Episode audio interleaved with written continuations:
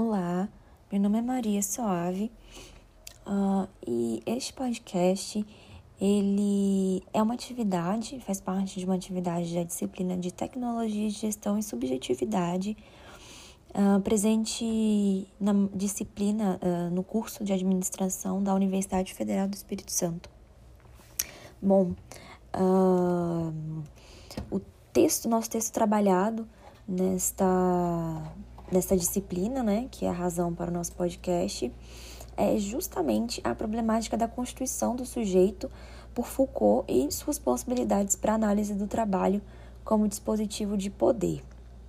Uh, bom, e aí, é, a partir desse, dessa leitura, né, é, a ideia é realmente trazer os pontos principais desta leitura, né, relacionando com o contexto atual que nós vivemos de uberização do trabalho, né, e como essa demanda tem crescido, né, esse aumento de, de motoristas é, por aplicativo, né, justamente impulsionadas aí pela utilização em massa né, dos aparelhos é, celulares.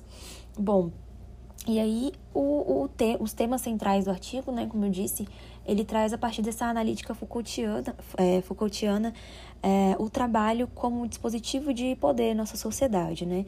Aliás, Foucault vai trazer é, dois dispositivos, né? É, fortes de poder na modernidade ocidental, o meu trabalho, seguida pela sexualidade.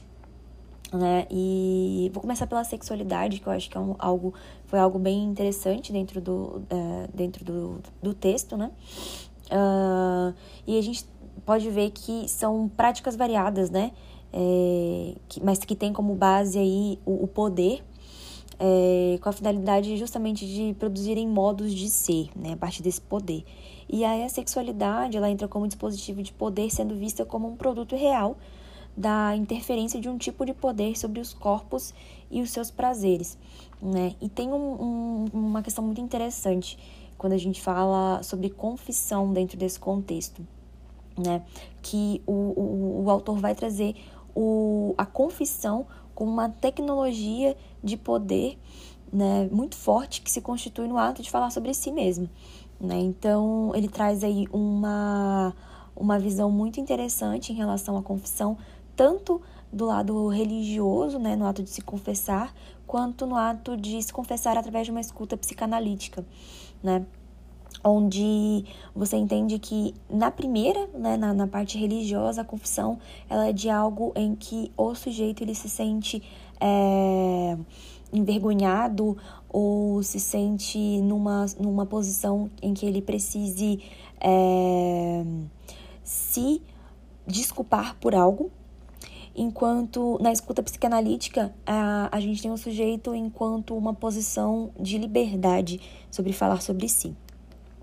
Bom, uh, e aí a gente traz aí o, tra o trabalho também como uh, um agenciador de modos de subjetivação, né? Ele traz aí uma ampla, uh, como a gente pode dizer, uma ampla uh, responsabilidade em cima do, do indivíduo, né, onde ele precisa se autocultivar, né, ter a cultura de si mesmo, ah, é, em, em busca do seu trabalho, em busca do seu sustento, é, e a, assim, dessa forma, né, afetando a constituição subjetiva do trabalhador. Então, uh, Foucault vai trazer, mais adentro do, do artigo, uh, a relação entre o poder e o saber né? Onde os dois eles estão completamente conectados, interligados, né? E que o fato do poder, é, o que o saber ele gera uma ferramenta de poder, né? Uh, e, e, e, ter o poder já é ali estar à frente de muitos uh, em saber algo especificamente para uh, estar ali no poder, né? Então, é muito interessante é, essa análise entre poder e saber, essa ligação, e vai trazer por é, e por consequência Foucault vai trazer a questão dos jogos de verdade, né? Que eles serem exatamente essas relações entre saber e poder, né? E aí é, trazendo mais para a questão objetiva é, do artigo, Uh, ele vai tratar dos jogos de verdade, né? Os autores vão tratar dos jogos de verdade é, em relação ao que de fato é ser trabalhador e o que é ser determinado um trabalhador no contexto social em que se está inserido, né? Uh, e aí a gente vai trazer a questão, é, os autores vão trazer as questões dos sentidos sociais, né? do que é ser trabalhador ou exercer uma determinada ocupação, né? Uh, e aí falando de poder, é, automaticamente a gente fala da ligação entre esses sentidos e as relações de poder envolvendo o trabalho. Bom, e aí, uh, trazendo né, para a questão moderna, uh, a gente vê que a constituição do sujeito e a subjetividade elas são as formas né, pelas quais os sujeitos fazem essa experiência de si dentro desses jogos de verdade. Uh, e aí, a gente tem, é, trazendo né, para esse conceito da uberização, essa relação com, com o artigo, que hoje a gente pode compreender muito que é, na, nossa, na nossa sociedade a gente tem muito essa questão do ser um trabalho, né? Do ser uma posição de trabalho. Uh, isso é algo que se, uh, que, que se mistura dentro do nosso contexto. O, o próprio trabalhador ele perde a subjetividade dele, uh, é, é tomada essa subjetividade dele, né? Pelas organizações que através de uh, de, de, de, falas, de divulgações e de promessas que seduzem o, o, o, trabalhador, né? fazem com que o trabalhador ele sinta que ele deve pertencer, né? entregar de tudo de si para aquela organização e ele mesmo esquece de sua própria identidade, né? E passa a ser um cargo, ser uma posição. Uh, bom, e aí o que a gente vive hoje, né?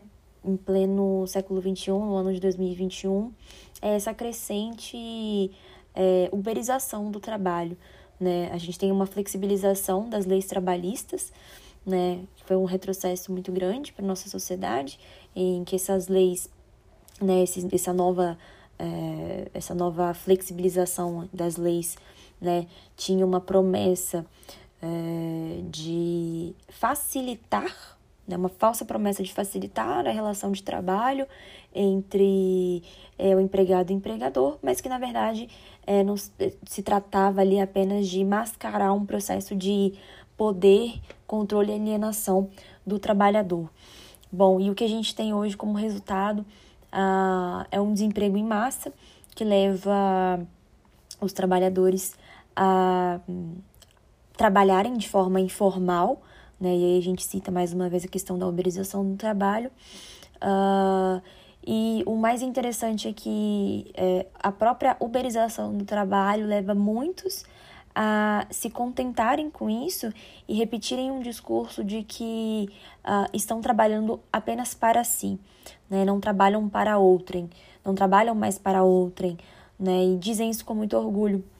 Então, acabam uh, trazendo esse contexto, que não é um contexto ideal, né? É, é, mas que eles passaram a entender, interpretar isso como uma forma de vida, como uma forma de estar ou sair por cima, né? Então, é isso. Obrigada.